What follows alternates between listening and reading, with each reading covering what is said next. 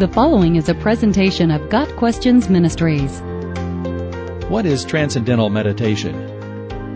Transcendental Meditation, or TM, is a technique for achieving inner peace and spiritual renewal by focusing on a mantra repeated silently. As the mind settles, the practitioner is able to transcend thought and enter a silent state of bliss and tranquility. The practice of transcendental meditation has its roots in Hinduism. It originated in India, where it was taught by the Guru, or Maharishi, Mahesh Yogi, based on his interpretation of Hindu Vedic traditions. The Maharishi began teaching the practice in the 1950s, and it has since become one of the most widely researched and practiced meditation techniques. Scientific studies, including those done by the American Cancer Society, concluded that transcendental meditation does not have any provable effect on disease. However, many people who practice transcendental meditation report increased relaxation and better self-understanding. Though transcendental meditation has been called both religious and non-religious, the similarities between the practice of transcendental meditation and the practice of religious prayer rituals cannot be denied.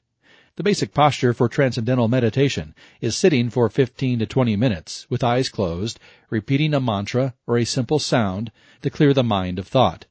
When compared to Muslim prayers, which have a prescribed posture and include verbal repetition, or to the prayers practiced by some Christians, which can include a repeated word or phrase, and the injunction to kneel or assume a specific posture, the similarities are obvious.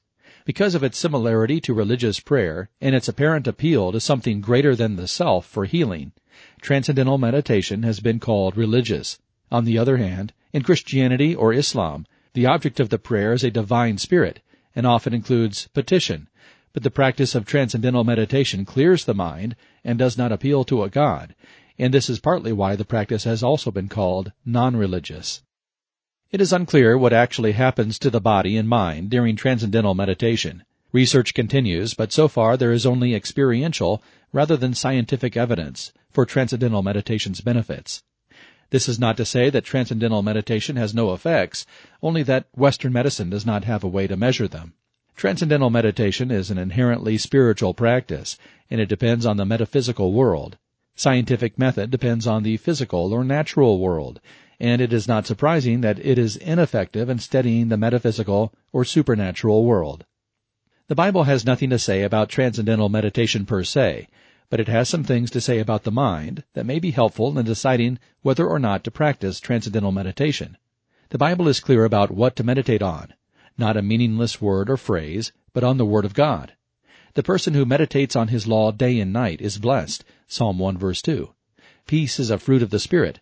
Peace is not found in the emptying of one's mind, but in the filling of one's mind with the Word.